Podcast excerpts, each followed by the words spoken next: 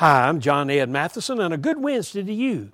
Tobias Weller is a nine year old boy with cerebral palsy and autism. He uses a walker to get around.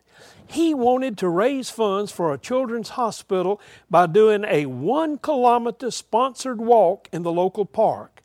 As people started to contribute money for his efforts, he went from one kilometer to a complete marathon and he raised over $100,000. At first, Tobias could only walk a maximum of 164 feet a day.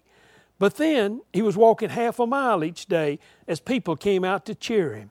It took him 70 days to complete the marathon, but he didn't quit. He said every bit of it has been totally awesome. Now, let me ask you, what's your goal? What are you willing to do to accomplish that goal? You can make a difference in somebody's life today.